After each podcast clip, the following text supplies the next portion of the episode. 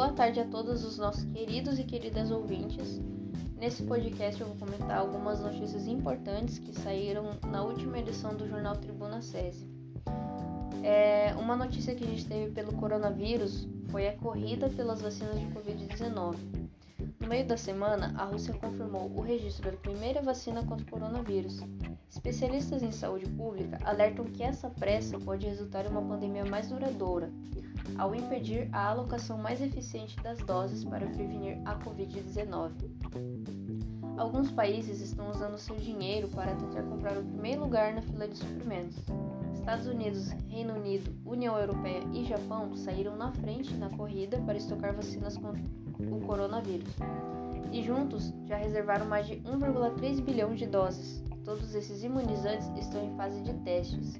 O Brasil fechou acordo em junho para receber 100 milhões de doses da vacina produzida pela Universidade de Oxford e pela farmacêutica AstraZeneca.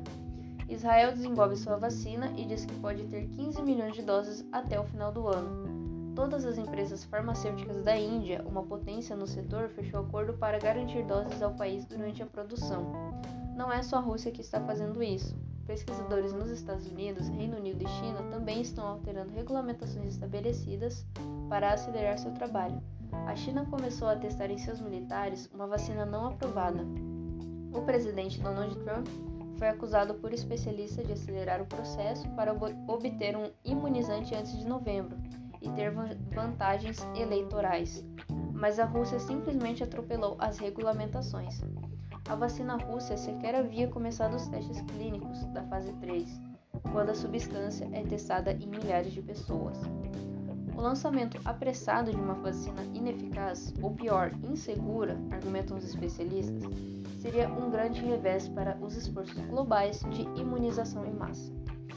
Toda essa situação e semelhança nos faz lembrar de uma situação que já vivemos, que seria a Guerra Fria, que foi uma tensão entre os Estados Unidos e a União Soviética.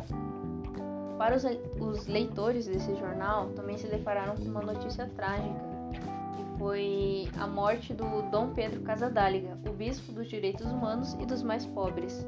Dom Pedro Casaldáliga morreu no dia 8 de agosto por conta de insuficiência respiratória no Hospital de Batatais, em São Paulo, aos 92 anos de idade. O bispo Dom Pedro Casaldáliga ficou mundialmente conhecido por defender os direitos humanos dos índios contra a violência dos conflitos agrários e sua posição política.